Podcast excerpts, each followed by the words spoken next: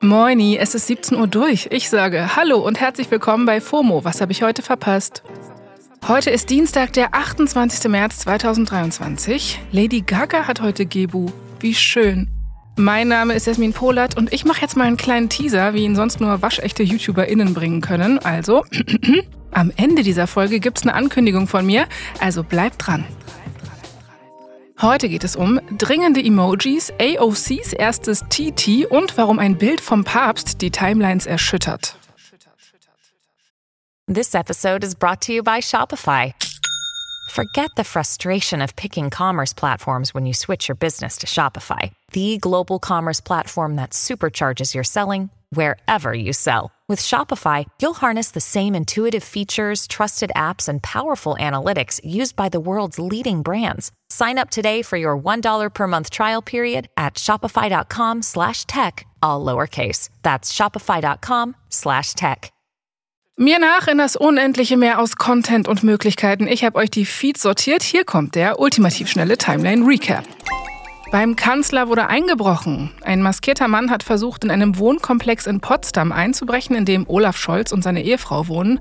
Videokameras haben den Eindringling dabei aufgenommen und das Bild von dem Maskenmann sieht wirklich spooky aus.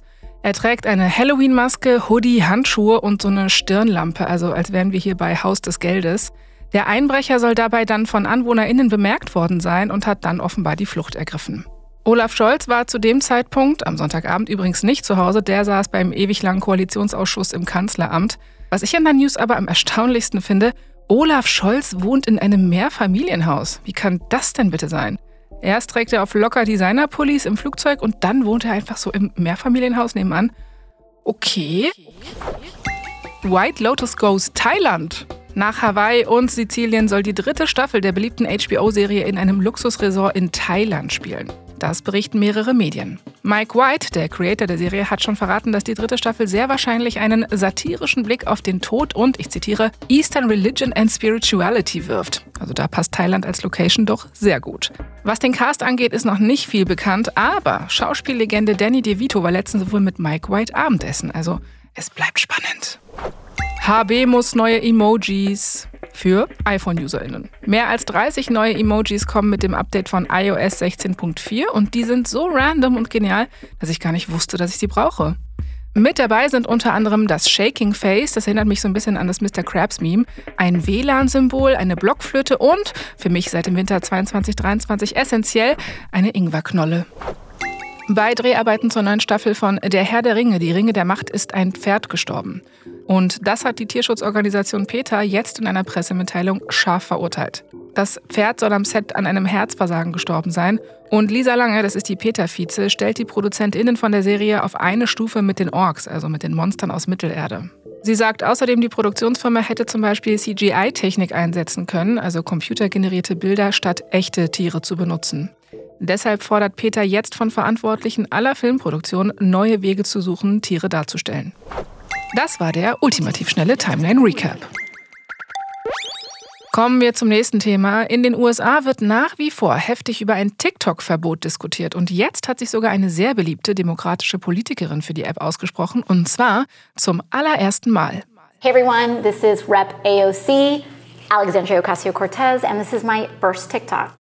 Alexandria Ocasio-Cortez, kurz AOC, ist jung, grundsätzlich sehr aktiv auf Social Media und so die Hoffnungsträgerin der Demokraten in den USA. Netflix hat sogar 2019 eine Doku über sie und ihre politischen Vorhaben gemacht. Auf TikTok war sie bisher nicht aktiv, aber jetzt hat AOC ihr erstes TikTok gemacht, in dem sie erklärt, warum die App nicht verboten werden sollte. Und dieser Clip wurde mittlerweile fast 4 Millionen Mal geschaut. Now, this is not only my first TikTok, but it is a TikTok about TikTok.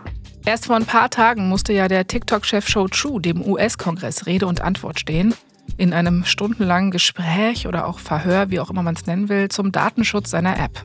Davon sind einige Videos durch die Timelines geflogen und in denen wurde auch recht deutlich, wie stark der US-Gegenwind zu TikTok ist.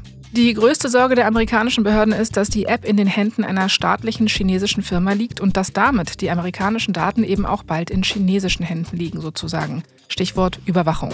Trotzdem sagt AOC jetzt in ihrem TikTok, dass so ein Verbot nicht sein sollte und auch ziemlich beispiellos wäre. Laut ihr wurde in den USA noch nie eine Social-Media-Plattform verboten. Vor allem nicht von dieser Größe. Allein in den USA nutzen rund 150 Millionen Menschen die App.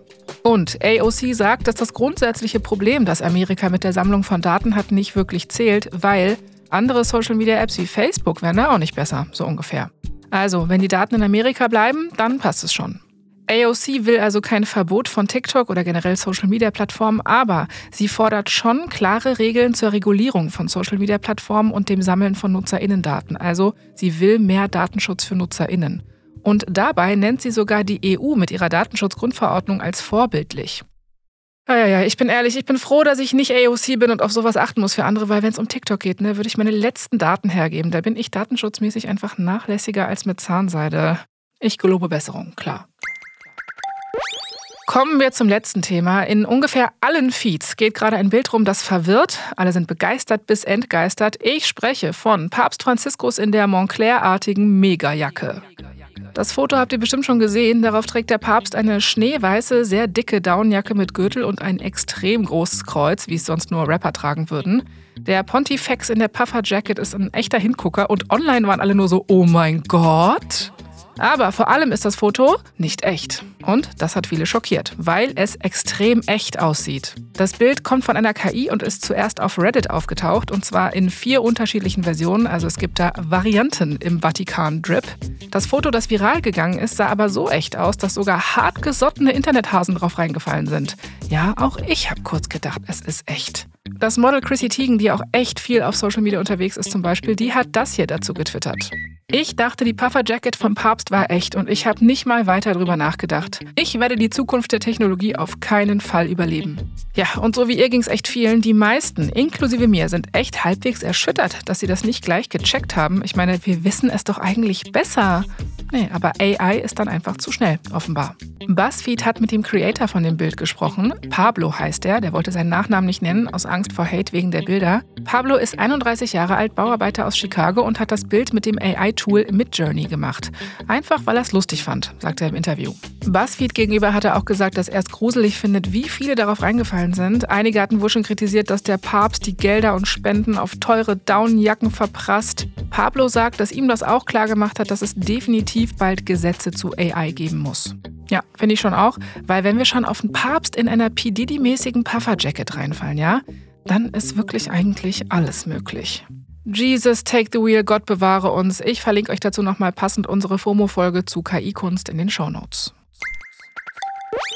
So, und bevor ich mich ins Outro verabschiede, noch eine kleine News in eigener Sache, wie man so schön sagt. Achtung, jetzt kommt die Ankündigung, die ich im Intro erwähnt habe.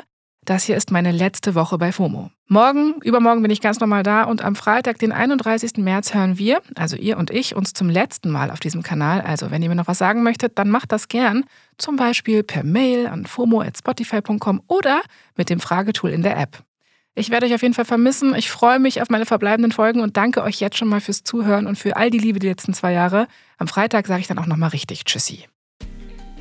Jetzt sage ich erstmal, das war's für heute mit FOMO. Wir hören uns morgen wieder hier auf Spotify. FOMO ist eine Produktion von Spotify Studios in Zusammenarbeit mit ACB Stories. Ciao!